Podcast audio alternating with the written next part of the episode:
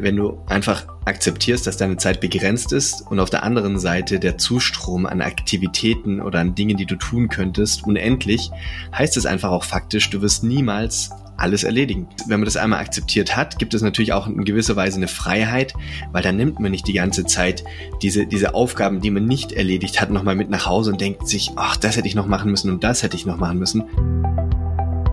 Willkommen zum heutigen TPG Podcast. Und nicht vergessen, den Abo-Button drücken und uns gerne einen Kommentar hinterlassen. Es gibt ein schier unendlich großes Feld an Zeitmanagementmethoden und doch lassen wir uns immer wieder dazu verführen, nicht die wichtigsten, sondern die dringendsten Dinge zuerst zu erledigen.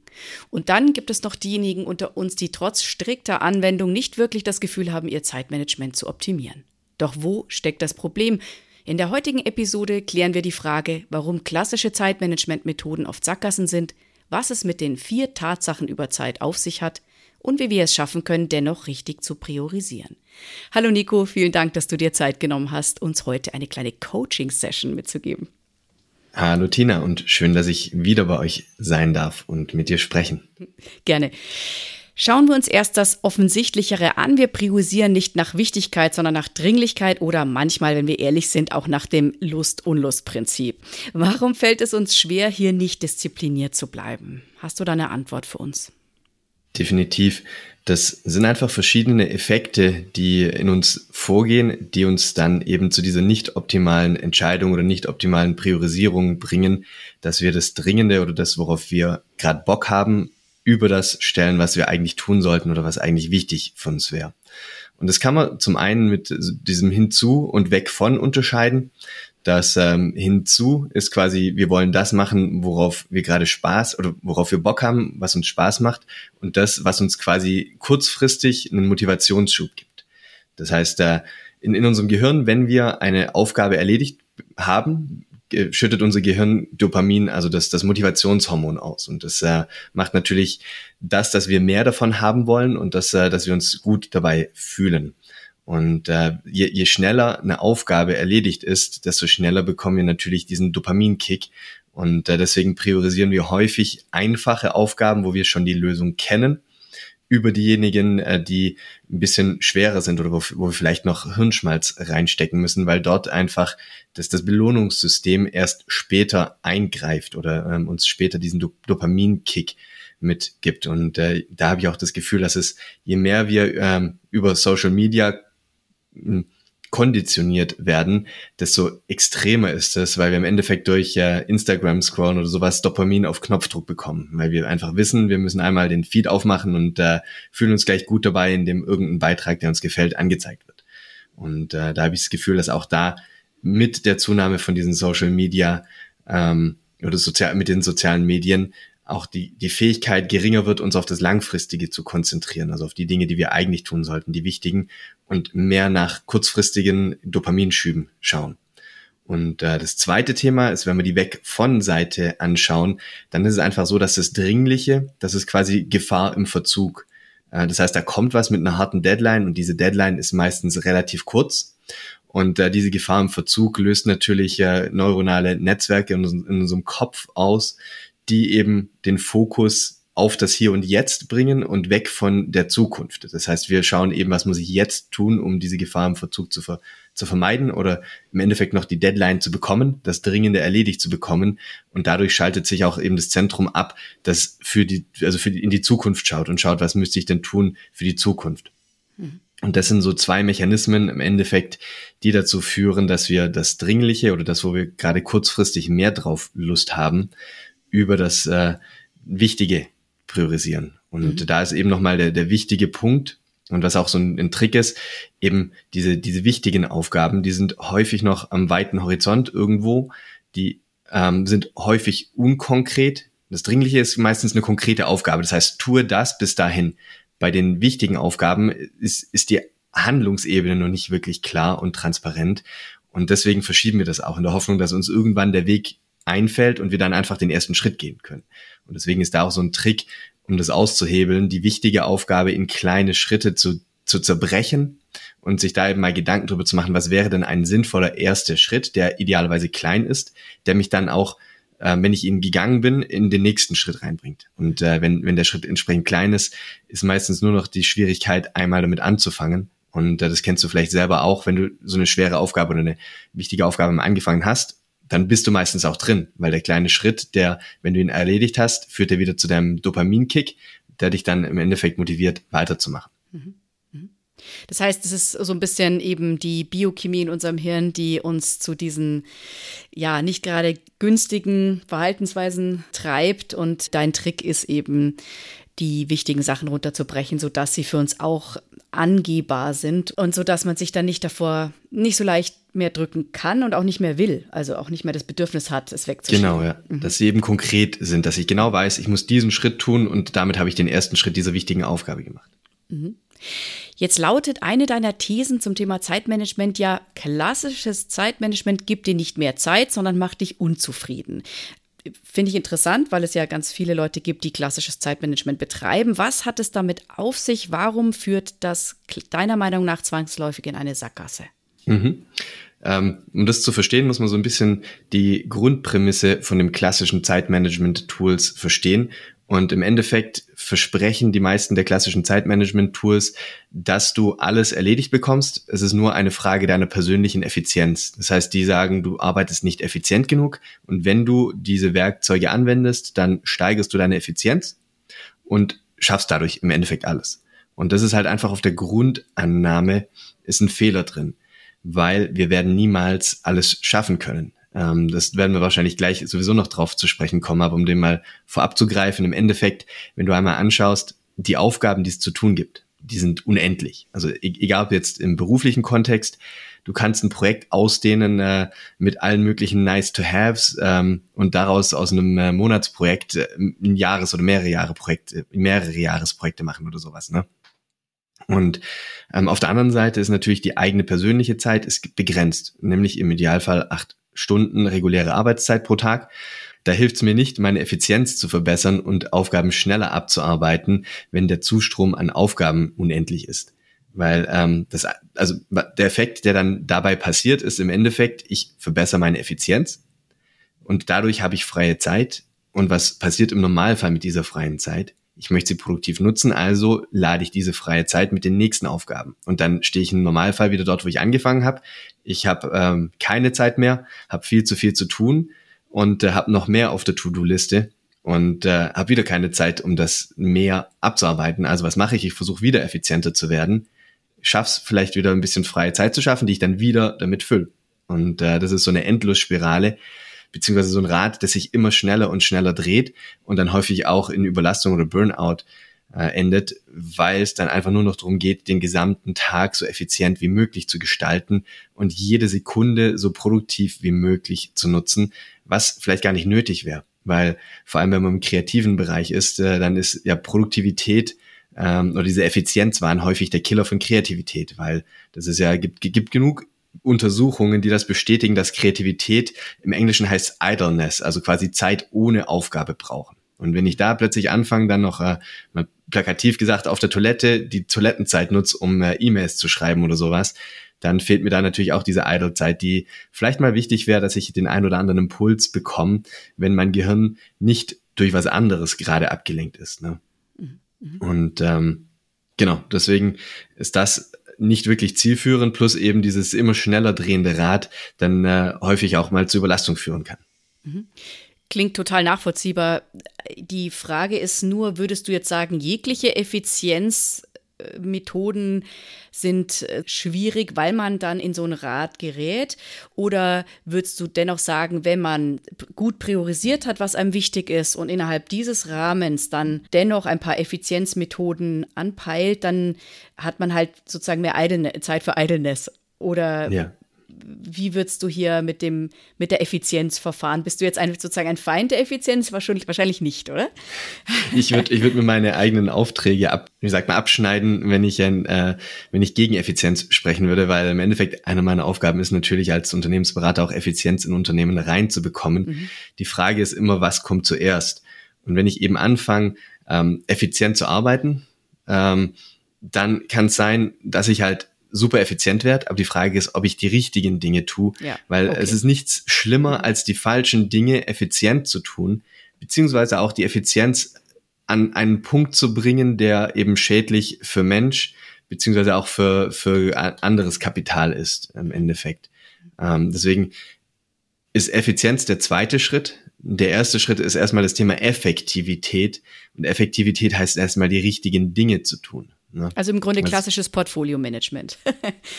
Zum Beispiel. Äh, genau. Also man, Im, im Projektsprache wäre es das ja. Portfolio-Management. Genau. Ähm, im, im, Im Privaten wäre es Prioritäten erstmal zu setzen ähm, und eben klare Ziele zu haben und eben zu, also die, die, oder die Stellhebel auf die Ziele zu kennen, die ich wirklich bewegen muss, dass ich ans Ziel voran äh, oder zum Ziel komme. Also die Pflicht und dann nicht, nicht anfangen, die Kür zu optimieren, sondern erstmal zu schauen, dass ich die Pflicht hinbekomme. Und dann, äh, wenn, wenn das funktioniert, kann ich anfangen, die Pflicht nochmal ein bisschen effizienter zu machen und dann eben die Kür und die dann nochmal effizient machen. Mhm. Genau. Ja, wollte ich nur noch mal hervorheben, weil es jetzt gerade so vielleicht den Anschein hätte haben können, dass ähm, Effizienz jetzt nicht das gewünschte, Nein. gewünschte also, gesagt, Mittel der Wahl ist, ja. Aber in, ist eben Schritt zwei, wie du sagst, ja. Genau, also ganz ja. wichtig, dass man erstmal Prioritäten setzt, um dann äh, an der Effizienz zu arbeiten. Genau, okay. Okay, jetzt geht es darum, wie können wir es denn besser machen? Was sollen wir über Zeit wissen, damit wir nicht in alte Fehler tappen? Du hast schon gesagt, ebenso dieses Neuronale ist nicht ganz uninteressant, dass man da versucht, sich auszutricksen mit eben einer guten Vorbereitung. Aber es gibt sicher noch andere Sachen, die, die man wissen sollte. Im Endeffekt, äh, die, diese vier unbestreitbaren Wahrheiten über die Zeit hilft schon ganz gut, darüber Bescheid zu wissen. Ähm, weil wenn ich die kenne, dann kann ich mir im Endeffekt meine Methoden selber herleiten, wie ich mit meiner Zeit umgehe.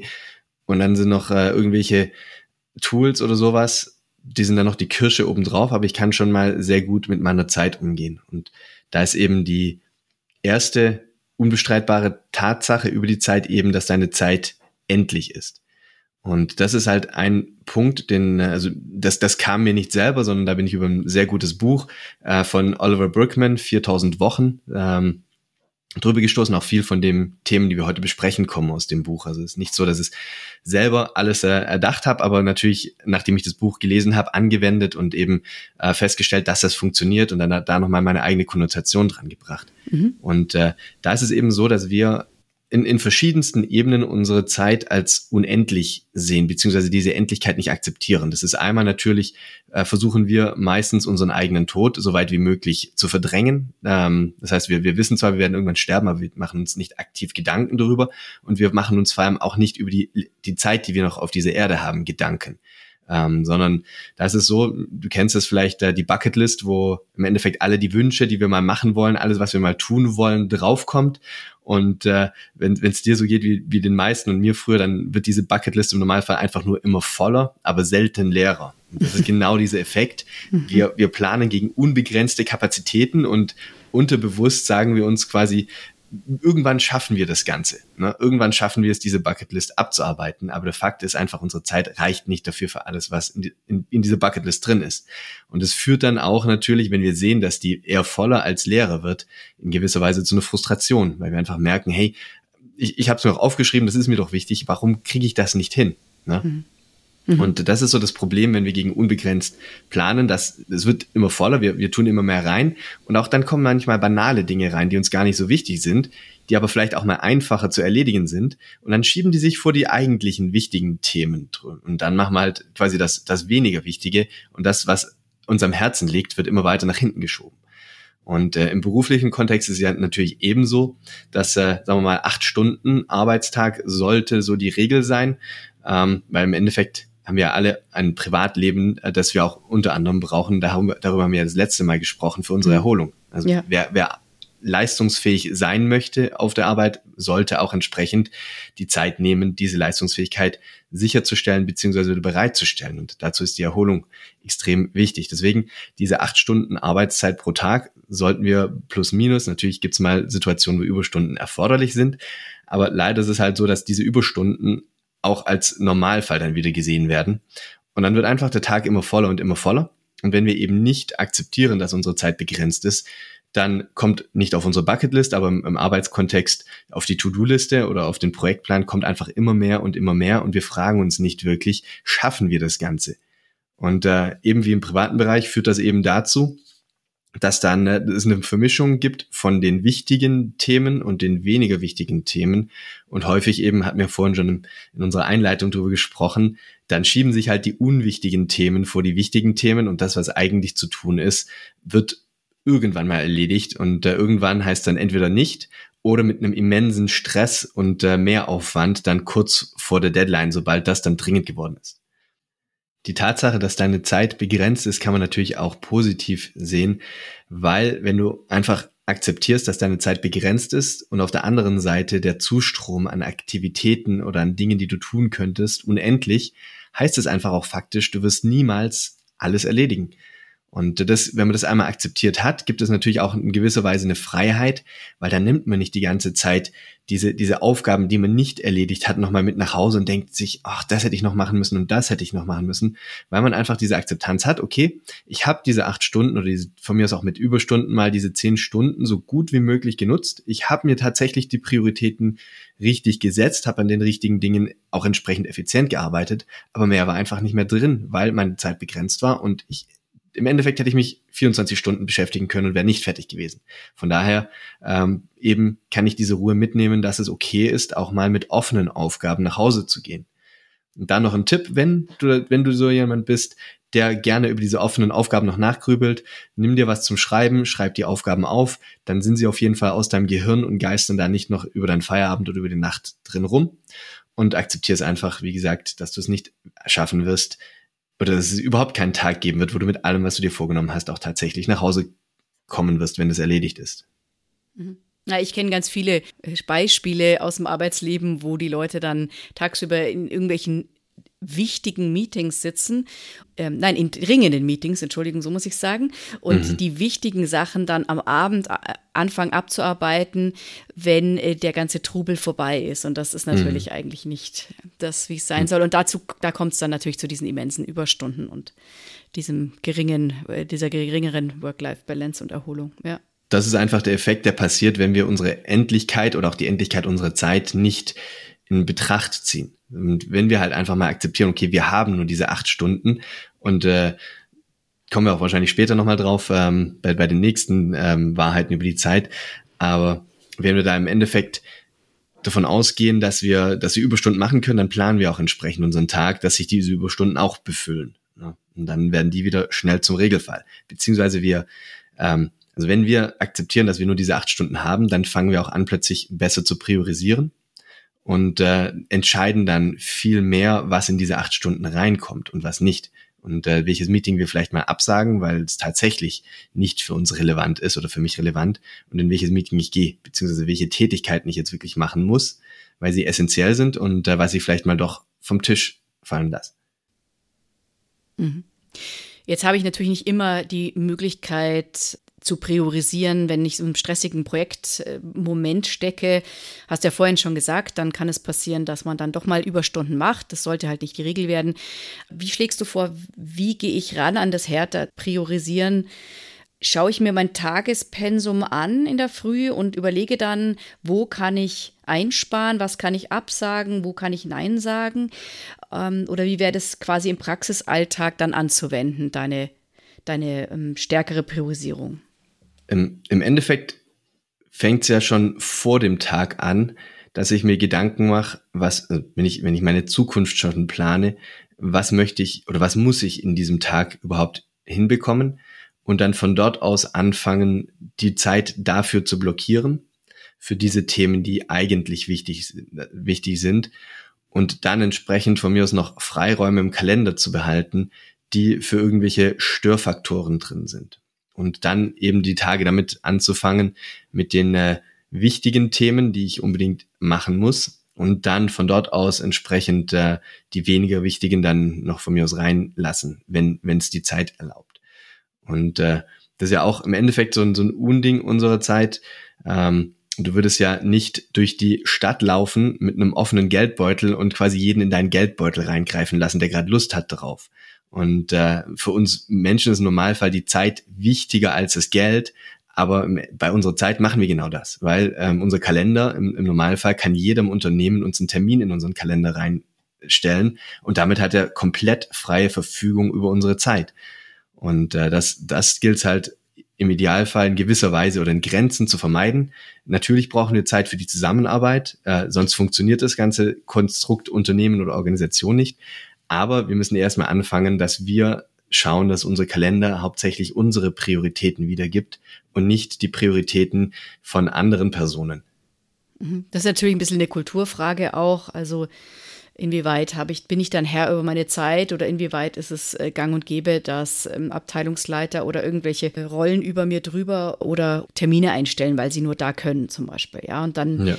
ist es natürlich schon immer so ein, ähm, ja, eine Gratwanderung, denke ich wie weit bin ich Herr meines eigenen Zeitplans, inwieweit kann ich diese These sozusagen, Zeit ist begrenzt und ich muss gut priorisieren, wie inwieweit kann ich die umsetzen? Ja, ich stelle ja. mir das schon immer wieder mal ganz schön schwierig vor. Aber es gilt es halt im Kopf zu behalten, oder? Also darum geht es. Und anzusprechen. Und anzusprechen vor allem. Also das Thema ist ja, dass wir viel zu selten drüber sprechen sondern im Endeffekt da nehmen wir einfach, also wieder das Thema unbegrenzte Zeit. Wir nehmen, also wir sagen zu den vielen Dingen ja, weil wir häufig auch Angst haben, Nein zu sagen oder Angst mhm. vor Konsequenzen des Nein-Sagens, die häufig gar nicht, häufig gar nicht da sind und deswegen auch niemals in das Gespräch reingehen. Also ich habe mhm. selten irgendwo erlebt, dass Mitarbeiter sich melden, sagen, guck mal, also zu ihrem Chef jetzt, schau mal, bei mir ist gerade alles voll, ich brauche deine Hilfe jetzt, damit wir zusammen äh, gemeinsam einfach mal durchgehen, was auf meinem Tisch ist und du mir sagst, was aus deiner Perspektive die wichtigen Themen sind. Ähm, und allein dieses Gespräch erstmal zu starten. Das heißt, angenommen, ich, ich plane einfach, beplan meinen Kalender und äh, blockiere mir die Zeit für die Arbeit äh, für mich und mein Chef möchte dann entsprechend einen Terminblock mit mir haben und findet in meinem Kalender nichts, dann wird er auf jeden Fall das Gespräch suchen. Und dann kann ich mit ihm wieder sprechen oder mit ihr dann sprechen und ihm oder ihr sagen, hey, schau mal her, diese Zeit habe ich für diese Tätigkeit blockiert gehabt. Wenn ich jetzt das Gespräch mit dir habe, dann fällt das erstmal vom Tisch, beziehungsweise ich muss irgendwo anders was finden. Und das ist quasi gerade alles, was auf meinem Tisch liegt. Und äh, da brauche ich jetzt deine Hilfe, dass du mir eben hilfst, zu sagen, welche von diesen Themen ich als erstes angehen soll, als zweites und als drittes. Und dann beginnen häufig auch konstruktive Gespräche, ähm, beziehungsweise wird häufig auch den Vorgesetzten erst klar, was alles auf den Tischen liegt.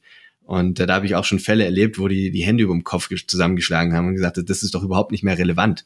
Okay, also es ist äh, sehr, ein sehr guter Moment auch zu reden, ja, genau. Die Tatsache zwei, die du auch in deinem Blogartikel beschreibst, ist, dass sich Arbeit über die Zeit erstreckt, die du ihr gibst. Das ist ja soweit nicht neu. Wir kennen das ja, dass man eben auch äh, sich gewisse äh, Zeitfenster steckt und so weiter. Ähm, aber was ist für dich jetzt hier das Wichtige, an das wir wirklich denken sollten oder vielleicht auch der, neu, der neue Aspekt, den, den wir beachten sollten, der vielleicht im klassischen Zeitmanagement nicht so gut rüberkommt? Tatsächlich, also tatsächlich sollten wir anfangen, das zu leben. Das heißt, es ist häufig bekannt, aber es wird nicht wirklich gelebt. Äh, beziehungsweise wir fangen dann an, äh, quasi Puffer einzubauen und Puffer für den Puffer und dann nochmal einen Puffer für den Puffer für den Puffer und das über alle Prozessschritte. Und dann wandert quasi die Deadline, die uns eigentlich dazu zwingen sollte, uns darauf zu fokussieren, wandert dann in einen ungewissen Zeitraum nach hinten, weil wir jegliche Eventualität mit einbezogen haben und dann wirkt die Deadline einfach nicht mehr. Ne, das ist so eines der Aspekte. Und dann der zweite Aspekt ist im Endeffekt die Ebene, auf der wir arbeiten. Und äh, das, das geht dann einher mit im Endeffekt dem ersten Prinzip, dass die Zeit endlich ist. Das heißt, ich muss auch versuchen, meine Zeit endlich zu machen. Das heißt, im Endeffekt, mhm. mein Arbeitstag hat acht Stunden.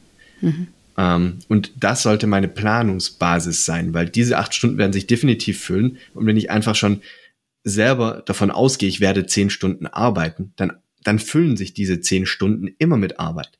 Und im Zweifel einfach durch persönliche Ineffizienz, ne? weil ähm, oder durch das, das äh, fehlende Priorisieren. Ich sage immer, das schönste Beispiel für so einen harten Anschlag ist immer der letzte Tag vom Urlaub. Das ist äh, der, der Tag, an dem meistens so de, der Arbeitsinhalt von so drei bis vier Tagen, da habe ich mal eine Umfrage tatsächlich gemacht und die meisten ja. sagen, sie haben so drei bis vier Tage an diesem letzten Tag vor dem äh, vom Urlaub ähm, abgeschafft. Und warum ist das so? Dort habe ich diesen harten ähm, diese, diese harte Deadline. Und zum einen schaue ich dann, dass ich mich auf die Dinge konzentriere, die wirklich bis zum Urlaubsanfang fertig sein müssen und nicht noch um irgendwelche Nice-to-Haves oder irgendwelche anderen Themen. Ich sage auch explizit dann Nein, wenn noch mal ein Kollege auf mich zukommt. Das ist im Normalfall so, dass ich dann sage, hey, ich gehe heute Abend in Urlaub, ich habe jetzt gerade die Themen zu tun, da kriege ich das heute leider nicht mehr unter. Mhm. Ich mache mir wirklich Gedanken an, was ich arbeiten muss und auch, ähm, sagen wir mal, so, so Kaffeepausen, auch wenn sie sinnvoll sind, ähm, die sind dann vielleicht ein bisschen kürzer. Dann sind es halt äh, statt 20 Minuten am Kaffeeautomat halt nur 10 Minuten oder sowas, ne? Weil dann doch noch der in gewisser Weise der Druck da ist. Wie gesagt, ähm, Kaffeepausen sind super sinnvoll. Das ist auch ähm, häufig meine, meine, wie sag mal, mein Mittel der Wahl, um über ein Unternehmen was rauszufinden, mhm. zu schauen, wo versammeln sich die Leute auf einen Kaffee und dann äh, dort einfach die Gespräche mitzubekommen. Aber wie gesagt, äh, manchmal reichen auch 10 Minuten statt den 20 Minuten. Mhm.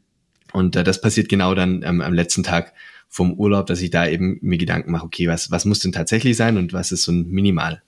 Also wäre so sozusagen dein, dein richtiger Ansatz, sich wirklich vorzustellen, ich habe den letzten Tag vor, der, vor dem Urlaub und wirklich so zu agieren, als wäre es so ein Tag und dann entsprechend mit der Dringlichkeit an Priorisierung wirklich auch in den Tag zu starten. Also das viel ernster zu nehmen, diese zeitliche Limitierung. Genau. Also ob jetzt, äh, ob du dir vorstellst, das wäre der letzte Tag vom Urlaub, ist eine Möglichkeit. Eine andere super Möglichkeit ist einfach private Termine zu vereinbaren, die dann mich dazu zwingen, pünktlich aus dem Büro rauszugehen. Mhm. Mhm. Wie ist es denn, wenn ich falsch geschätzt habe? Also es ist ja gerade Projekte, ähm, naja, wissen wir ja per Definition, äh, hat man so vielleicht noch nicht genau gemacht schon. Und insofern gibt es auch immer wieder wahrscheinlich Bereiche, wo man nicht genau sagen kann, wie lange brauche ich für eine gewisse ähm, Tätigkeit. Mhm. Wie würdest du denn umgehen damit, wenn ich merke, ich habe mir jetzt zum Beispiel ein Zwei-Stunden-Fenster für eine gewisse Aufgabe gesetzt und ich reiß die, weil ich brauche einfach länger? Dann, äh, sagen wir, die, die erste Frage ist, warum brauche ich länger? Und also ich, ich erwische mich selber nochmal dabei, wenn ich länger brauche, dann ist es meistens mein, mein, mein persönlicher Anspruch und mein mhm. Perfektionismus, der mich an einem Punkt schon länger aufhält. Mhm. Ja. Okay. Und da erstmal zu überdenken, okay, mache ich jetzt gerade mehr als an, also oder andersrum von der Frage, was, was ist denn jetzt absolut notwendig für das, was ich abliefern muss? Mhm. Und wie viel mache ich nochmal, um meinen persönlichen Anspruch zu erfüllen? Oder wie viel erfüllt das nochmal über das, was ich mache? Und dann eben auf, erstmal auf die Minimalanforderungen runtergehen und zu schauen, ob ich die denn dann nochmal zeitgerecht entsprechend äh, abgeben kann. Mhm. Das wäre so der, das, der erste Faktor. Mhm. Ja, und dann der zweite Faktor natürlich entsprechend frühzeitig in die Kommunikation gehen und zu schauen, inwiefern sich das auf das Gesamtsystem auswirkt. Und äh, manchmal ist es irrelevant für den Gesamtzeitraum, wenn es dann halt von mir aus zügig innerhalb der nächsten Tage erledigt wird. Und äh, wenn es dann tatsächlich mal eines der wenigen Themen ist, die absolut essentiell sind, dann gilt es natürlich darum zu schauen, wie schaffe ich das vielleicht doch noch in dem vorgegebenen Zeitraum, wie kann ich mir da nochmal entsprechend vielleicht Hilfe zuziehen, ähm, und äh, wir mal, schlimmstenfalls gilt es dann darum abzuwägen, ob ich den privaten Termin absage oder nicht.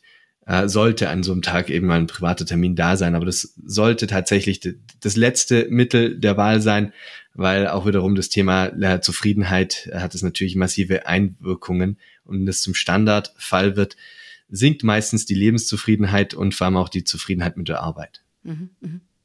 Das heißt, im Grunde soll ich äh, bei den ganzen Tasks und To-Dos, die ich habe im Rahmen auch meiner, meiner Tätigkeit oder im Projektmanagement, im Rahmen meines Projekts, einfach immer kritisch hinterfragen, was muss ich bei diesem Task jetzt wirklich erledigen, was ist wichtig und ähm, was würde ich gerne tun, dass man da wirklich sich ein bisschen auch beobachtet oder kennenlernt, dass man weiß, okay, das wäre jetzt nice to have, das, äh, wenn ich es nicht mehr unterkriege, spare ich mir das einfach.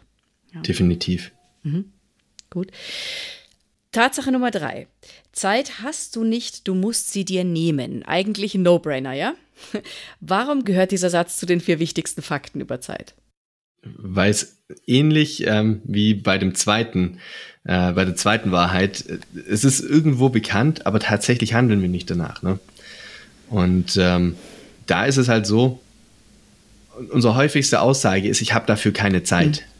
Und das ist quasi eine Rechtfertigung, und äh, ein, ein Schutz vor dem Nein sagen oder vor dem expliziten Nein sagen. Und ähm, wenn ich, also sagen wir, ist ja so, unsere Zeit können wir nur einmalig einsetzen, für eine Tätigkeit oder für eine andere.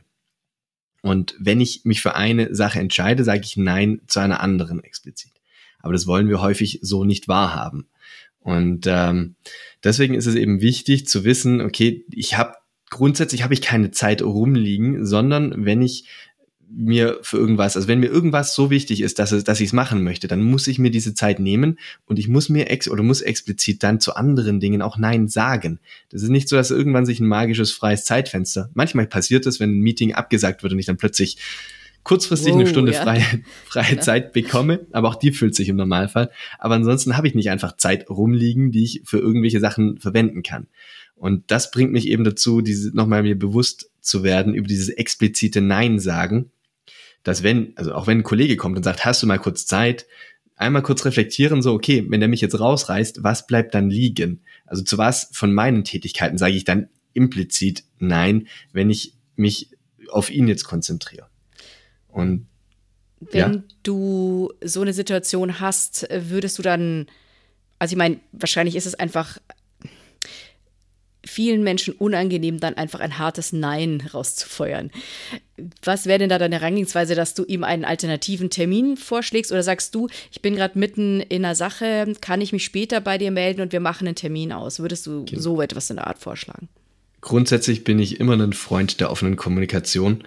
Ähm, das heißt, da tatsächlich sagen, hey, schau mal, ich bin gerade an diesem Thema dran. Das von mir aus auch, also je nachdem, wie der Kontext ist, auch noch von mir aus mhm. eine Begründung, warum das jetzt gerade so wichtig ist und dann eben sagen, hey, schau mal, ich bin jetzt noch bis 15 Uhr an der Sache und danach habe ich ein kurzes Zeitfenster, können wir darüber sprechen. Ne? Oder ich kann mhm. nochmal schon vorher ab, abfragen, ist, ob das ein dringendes Thema ist, mit dem er jetzt gerade auf mich zukommt, oder ob das noch Zeit haben kann, weil ich eben jetzt gerade bei dieser oder jener Sache bin und ihm eben, wie du sagst, einen Alternativtermin äh, dann entsprechend geben und sagen, okay, da bin ich dann. Also da, oder da bin ich dann bei dir, da komme ich zu dir. Gut. Also auch hier geht es wieder ums hart priorisieren, ja. Also ich muss mich einfach entscheiden, welchen Sachen ich Zeit gebe und welchen nicht. Also es ist, glaube ich, für viele eine, eine, wirklich schwierige Aufgabe, da ja das anzupacken, ja, dass man wirklich mit seiner Zeit ordentlich umgeht. Genau, bewusst umgeht. Es geht ja ah, hauptsächlich um das Thema Bewusstsein, ne? Das heißt, äh, mhm. sich über sein, seine begrenzte Zeit bewusst sein und dann auch bewusst entscheiden, wie ich diese begrenzte Zeit nutze, was dort reinkommt, was dort rein darf ähm, und dann auch Bewusstsein darüber, was dann entsprechend runterfällt. Und das ist auch wieder ein, ein Thema, das ich auch mit vielen im Coaching habe, die dann sagen, okay, ich habe keine Zeit für meine Gesundheit oder ich habe keine Zeit für ja. meine Familie. Ein Klassiker, ja. Nein, die, die, die Zeit hast du nicht. Du setzt bloß heute nicht die Prioritäten, dir die Zeit zu nehmen. Das heißt, du musst dir, wenn das dir so wichtig ist, dass du Zeit dafür haben musst, dann ist deine Frage, was muss von meinem Terminplan runterfallen, dass ich mir die Zeit nehmen kann für meine Gesundheit, für meine Familie und solche Themen. Und das ist eben das Thema. Das, deswegen sage ich auch immer ähm, oder empfehle ich, wenn, wenn du dir sagst, ich habe keine Zeit dafür, das mal umzuschreiben in deinem Kopf und explizit zu sagen, ich nehme mir gerade keine Zeit dafür. Und dann ist es in manchen Fällen okay und in manchen Fällen kommt ein innerlicher Schmerz raus. Und der zeigt dann auch entsprechend, dass du an der Stelle einen Wertekonflikt oder einen Priorisierungskonflikt hast.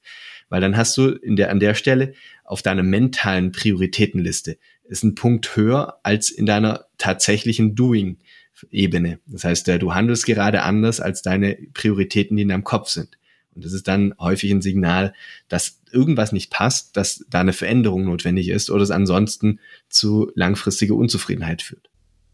Ja, ja, ja, also ich kenne ich kenne es ja auch, äh, dass man dann immer sagt, ich habe keine Zeit, aber man muss sich bewusst machen, es ist ein aktiver Prozess und kein, kein passiver. Ja. Kein passiver, genau. ja. Mhm. Den vierten Punkt fand ich persönlich sehr spannend, äh, weil ich da auch mich ganz oft dabei ertappe. Mm, der Tag, das hast du schon angeschnitten, der Tag, an dem du jede Menge freie Zeit haben wirst, wird nie kommen. Warum schieben wir so viel auf unbestimmte Zeit und was bedeutet das für unseren Umgang mit Zeit im Alltag?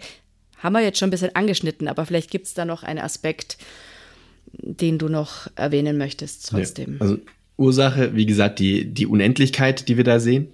Ja. Und äh, deswegen glauben wir einfach, dass wir es irgendwann schaffen werden. Und das ist auch so, in, auch wieder das Thema vielleicht aus den, aus den alten Zeitmanagement-Tools, dass wir sagen, okay, sobald ich meine Zeit so weit unter Kontrolle habe und so effizient geworden bin, werde ich irgendwann mal das ganze Zeug abarbeiten und dann komme ich in den Vorlauf. Und dann habe ich mir vielleicht mal ein Zeitfenster freigeschaffen, wo ich das tun kann.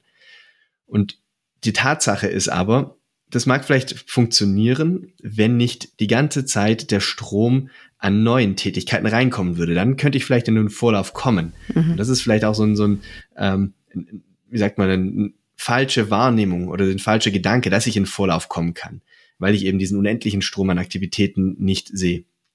Und das ist das Thema, weil im Endeffekt der, der Zustrom ist unendlich.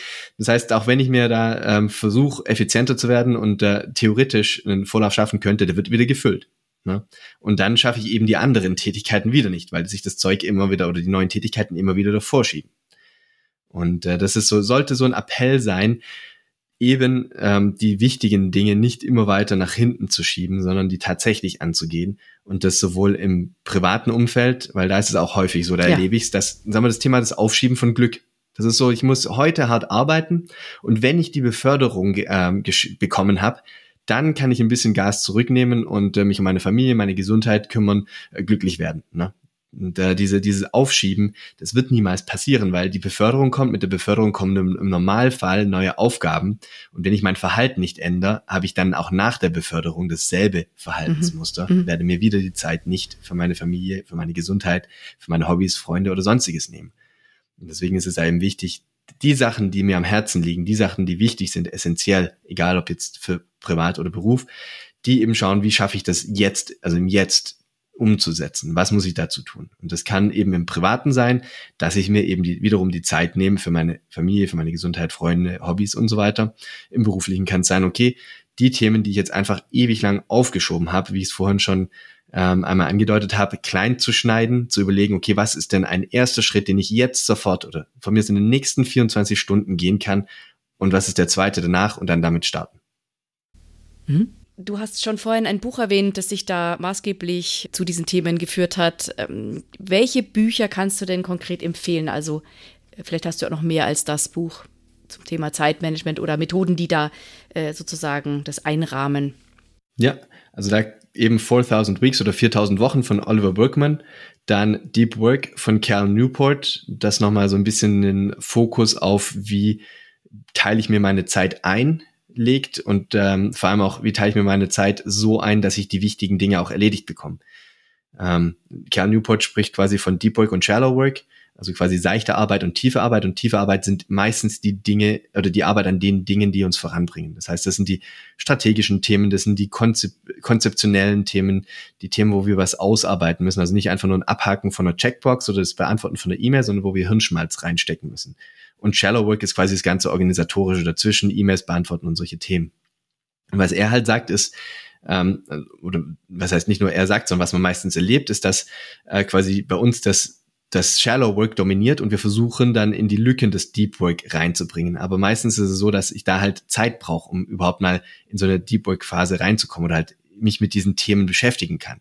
Und dann ist meistens schon die nächste Störung da und ich werde wieder rausgerissen. Deswegen sagt er, blocke dir Zeit oder stell dir Zeitblocke ein. So 90 Minuten ist ein ganz guter Anfangspunkt, wo ich dann wirklich nur an Themen arbeite, die meine volle Konzentration braucht und wo ich schaue, dass ich ungestört arbeiten kann. Ne? Und äh, dann eben andere Zeiten zu definieren, wo ich diese Shallow, also diese seichten Tätigkeiten mache, diese organisatorische und so weiter. Das heißt, das ist so sein Prinzip, das, das eine vom anderen zu trennen und mir auch wieder explizit die Zeit zu nehmen für das, was wichtig ist. Mhm.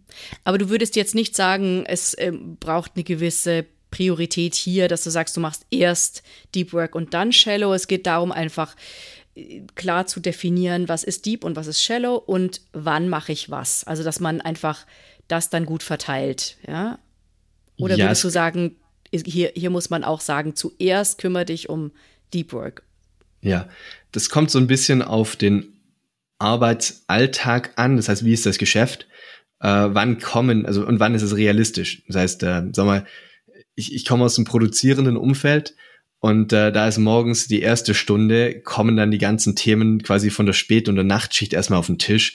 Und wenn ich, wenn ich mich da zum Beispiel als Produktionsleiter komplett von der Deep Work-Phase rausziehe, dann äh, habe ich da wertvolle Zeit mhm. verloren, um eventuell auf diese Probleme zu reagieren. Ähm, das heißt, das ist so ein Faktor. Erstmal, wann, wann erlaubt es überhaupt mein Umfeld, dass ich diese, diese Deep Work Phasen einplanen kann.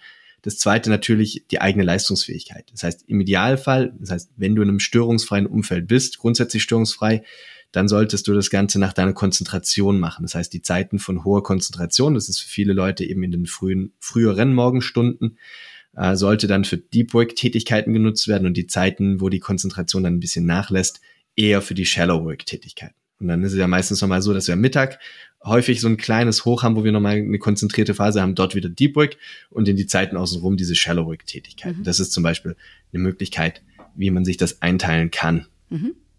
Ja, sehr gut. Genau. Sonst noch irgendein Tipp? Und dann ansonsten ähm, Indistractable von Nir Eyal. Da geht's auch nochmal darum, eben, wie wir versuchen, diese, die, diese ganzen Ablenkungen ähm, oder wie wir Herr über die Ablenkungen werden und uns eben wieder die Zeit für die wesentlichen Themen bekommen. Mhm. Mhm. Und den Fokus natürlich. Aber Fakt ist, dass ich einfach mich mal hinsetzen muss und auch mir überlegen muss, wo stecken meine Prioritäten, was sind meine langfristigen Ziele, beruflich wie privat, und dass ich mhm. dann so eine Art, wie würdest du es nennen, eine Art Plan mache. Prioritätenliste. Also genau, anfangen von eben von den Zielen und daraus dann natürlich die Prioritäten ableiten und dann eine Liste von den Themen, ähm, wie sie in der Priorität sind. Und dabei noch als Tipp pro, also es gibt nur pro Ebene eine Priorität. Also es gibt nicht zehn Sachen auf Priorität eins, weil das mhm. führt wieder ansonsten dazu, dass die Priorität komplett verwaschen wird. Also bringt mhm. mir Priorisieren nichts, wenn ich mehrere, mehrere Punkte auf einer Prioritätsebene habe. Wie machst du das? Äh, wann machst du deine Listen oder wann überlegst du dir das? Ganz in der Früh, wenn du aufstehst, machst du es dann auch für den privaten Bereich oder machst du den privaten Bereich am Wochenende für die Woche? Wann machst du was? Vielleicht noch als letzten Tipp. Bei, bei mir fängt im Endeffekt alles grundsätzlich von meinen Werten oder mit meinen Werten an. Das heißt, ich, ich habe mir mal die Zeit genommen, eben zu schauen, was sind denn die wichtigen Werte, die ich erleben möchte in meinem Leben, ähm, die ich mehren möchte und das ist quasi schon mal die erste Ebene für die Priorität. Und äh, von dort aus habe ich dann nochmal, sagen wir mal, die Bereiche für mich identifiziert, wo ich diese Le Werte leben möchte. Einfach auch wiederum ähm, war dann eine Reaktion auf das Buch. Ähm, das heißt, mir war dann bewusst, ich kann nicht alle, mein, alle meine Lebensbereiche zur selben Zeit machen, äh, die ich möchte. Ähm, als, als praktisches Beispiel eben, ähm, ich bin ja bei, bei LinkedIn mal mehr, mal weniger aktiv und das ist natürlich davon abhängig, was, was sonst in meinem Leben hervorgeht und wie das zu meinen Werten passt. Jetzt als Beispiel, ich hatte ähm, letzten Jahr ein Projekt, das ist ein bisschen größer geworden als ursprünglich geplant und länger. Und da war ich dann Produktionsleiter ähm, in einem Sanierungsprojekt noch. Und da war es einfach so, dass äh, ich, ich gemerkt habe, ich kann entweder, also ich hab, kann meinen mein Fokus und meine Energie auf drei Lebensbereiche bringen. Und der erste ist bei mir meine Familie, der zweite eben das ähm, Arbeitsumfeld und beziehungsweise mein Körper und quasi die andere Priorität das Arbeitsumfeld. Ähm, und da war dann halt einfach neue Geschäfte oder neu, Neues bei LinkedIn aufbauen. Es muss dann halt runterfallen, weil ich genau wusste, wenn ich das jetzt noch mit reinbringe, dann leidet auf jeden Fall entweder mein beruflicher Einsatz, entweder meine Zeit, die ich mit meiner Familie habe oder die Zeit, die ich mir für meinen Körper nehme. Und äh, das ist quasi die nächste Prioritätsebene, die mir dann erstmal schon mal hilft, rauszufinden, was lasse ich denn überhaupt in meine Agenda rein. Und habe dann entsprechend zum Beispiel LinkedIn dann runtergeschraubt ähm, und andere Themen, auch in dem Fall, weil es einfach, die, das Projekt war 400 Kilometer weg, dann auch den entsprechenden Freundeskreis ein bisschen die, die Aktivität runtergeschraubt, um dann aber sicherzustellen, dass das, was mir wichtig ist, dass das dann auch tatsächlich den Fokus bekommt. Und dann wieder, sagen wir, mal, im, produzierenden Umfeld war es dann halt so, dass tagtäglich im Endeffekt, ähm, also ja häufig so im Sanierungsfall, dass du nicht sagen kannst, was morgen reinkommt, sondern es kommt halt heute plötzlich hoch oder nicht. Ähm, und dann ist es auch wieder die ganze Zeit überlegen, was sind die Prioritäten. Das war dann in dem Fall ähm, das Ausliefern von, wir haben dort auch Prioritäten gesetzt bei den Kundenprojekten, die wir definieren wollen. Und dann war immer die Frage, hat das mit diesen Top-Prioritäten in den Kundenprojekten zu tun? Wenn nicht, dann hat es erstmal hinten anzustellen. Ne? Und so dann quasi, wenn, wenn dann im Arbeitsumfeld schon die Prioritäten bekannt sind, dann hilft es mir natürlich zum einen als Filter, quasi das, was im Tagesgeschäft da ist. Und auf der anderen Seite natürlich für die, für die Vorausplanung der nächsten Tage ist natürlich die Frage, wo wollen wir überhaupt hin? Das heißt, was ist das Ziel? Das Ziel ist in dem Fall ein stabiles Produktionsumfeld hinzubekommen. Und es ist jetzt erstmal nicht das Thema Effizienz zu steigern von den einzelnen Maschinen oder so, äh, sondern es erstmal geht es darum, ein stabiles Produktionsumfeld, genau. Genau, das heißt, wenn, wenn, die, wenn das, der Fokus erstmal das Thema Stabilität ist, geht es nicht darum, nochmal den letzten Euro bei einem Bearbeitungsprozess rauszuholen, sondern erstmal zu überlegen, wie kriege ich das Ganze stabil. Und äh, dann geht es darum, entsprechend den nächsten Tag unter diese Priorität zu beplanen. Ähm, natürlich auch wieder mit dem Thema, ich habe Zeitblocke, wo ich Störungen zulasse, wo ich weiß einfach, da sind die Störungen natürlich. Und ich habe Zeitblocke, wo ich weiß, ich kann dann an diesen strategischen Themen arbeiten, wie zum Beispiel das die Gedanken drüber machen, wie die Produktionsplanung auszusehen hat, beziehungsweise wie man die verbessern kann. Oder wie man allgemein das ganze Thema Steuerung oder ähm, das ganze Thema Führung, wie ich das Ganze nochmal in, die, in, die, in das Team reinbekomme. Und äh, das sind dann so im Endeffekt die, die Ebenen, auf denen man priorisieren kann. Mhm. Wenn ich priorisiert habe, kann es ja sein, dass äh, mein Gegenüber, mit dem ich aber zusammenarbeite, anders priorisiert hat und sich das dann irgendwie mhm. widerspricht, ja, oder kollidiert in irgendeiner Form, ja. Wie würdest du denn da, würdest du einfach sagen, man muss dann einfach ein offenes Gespräch führen, ähm, irgendeine Methode sich schnappen und dann ein, zu seinem Konsens kommen, was jetzt wichtiger ist? Ja, was würdest du denn da vorschlagen, wenn Prioritäten kollidieren? Frühzeitige und offene Kommunikation. Das hilft schon häufig. Ähm, und dann eben überlegen, was ist der Anspruch der jeweiligen, Prior der jeweiligen Priorität. Und äh, im, im, sagen wir, in einer idealen Welt würde die Prioritäten auch entsprechend von den Führungskräften in gewisser Weise vorgegeben werden und gelebt werden. Das heißt, wenn ich jetzt mal mit einem Kollegen in meiner Abteilung ähm, andere Prioritäten sehe oder jemand, der im Endeffekt unter demselben Vorgehängten angeordnet ist wie ich, äh, unter demselben Vorgesetzten angehängt ist wie ich, dann entsprechend, wenn wir auf kein, keine klare Lösung kommen, dann entsprechend mit dem Vorgesetzten das Ganze besprechen, weil das ist ja seine Aufgabe, dann zu sagen, okay, ich habe begrenzte Ressourcen, wie setze ich meine begrenzte Ressourcen in meinem Bereich dann entsprechend ein? Und das ist dann tatsächlich Führungsaufgabe. Und das kann dann natürlich so weit hochgehen, dass es bis zum Geschäftsführer geht. Wenn ich jetzt zum Beispiel als Produktionsleiter ein Problem habe oder andere Prioritäten sehe wie der Vertriebsleiter und äh, quasi der, der erste gemeinsame Nenner dann der Geschäftsführer ist, dann muss das im Zweifel hoch bis zum Geschäftsführer, wenn dieses Thema von strategisch so hoher Relevanz ist. Mhm. Okay. Also im Endeffekt dann einfach höher, äh, höher genau. priorisieren und, und eskalieren sozusagen genau. äh, an die nächsthöhere Instanz oder Rolle. Natürlich mhm. immer, äh, am schönsten ist natürlich, wenn man es auf seiner eigenen Ebene durch das Gespräch, durchs offene Gespräch ähm, lösen kann. Und wenn, wenn das dann nicht funktioniert, dann eben an diejenigen, die im Endeffekt die Kompetenz haben, zwischen diesen zwei Prioritäten auch zu unterscheiden, wenn wir das nicht können. Mhm. Mhm. Gut. Ich wäre soweit mit meinen Fragen durch. Vielleicht von dir nochmal ein letzter, ein letztes Fazit oder Appell zum Thema Zeitmanagement, Priorisieren. Einfach äh, vielleicht noch die Botschaft, mit der wir jetzt aus diesem Podcast rausgehen sollen. Das wäre definitiv, sich über seine Zeit einfach bewusst zu sein und über den Zeiteinsatz. Und wenn man das einmal weiß, beziehungsweise das verfolgt, dann kommt vieles später auch von alleine. Wenn man das einfach mal sich bewusst überlegt, möchte ich das in meine begrenzten acht Stunden bekommen? Oder ist es was, das auch mal nicht, ist es nicht schlimm wenn es nicht in diesen begrenzten acht Stunden oder 24 Stunden oder 80 Lebensjahren ist? Ähm, und von dort aus dann entsprechend die Entscheidungen treffen. Dann bedanke ich mich sehr herzlich für deine Zeit. Ähm, also ja, du hast sie dir genommen. genau, du genau. hast den Podcast priorisiert in, diesen, äh, in dieser Stunde. Wunderbar, ich danke dir dafür. Und alle Buchtipps werde ich natürlich in die Shownotes packen, liebe Hörer. Dann danke ich und hoffe auf ein baldiges Wiederhören. Sehr gerne. Das würde mich ebenso freuen. Dann tschüss. Dann ciao, ciao. Weitere Informationen zu Projektportfolio und Ressourcenmanagement finden Sie auf unserem YouTube-Kanal und dem TPG-Blog unter www.tpg-blog.de.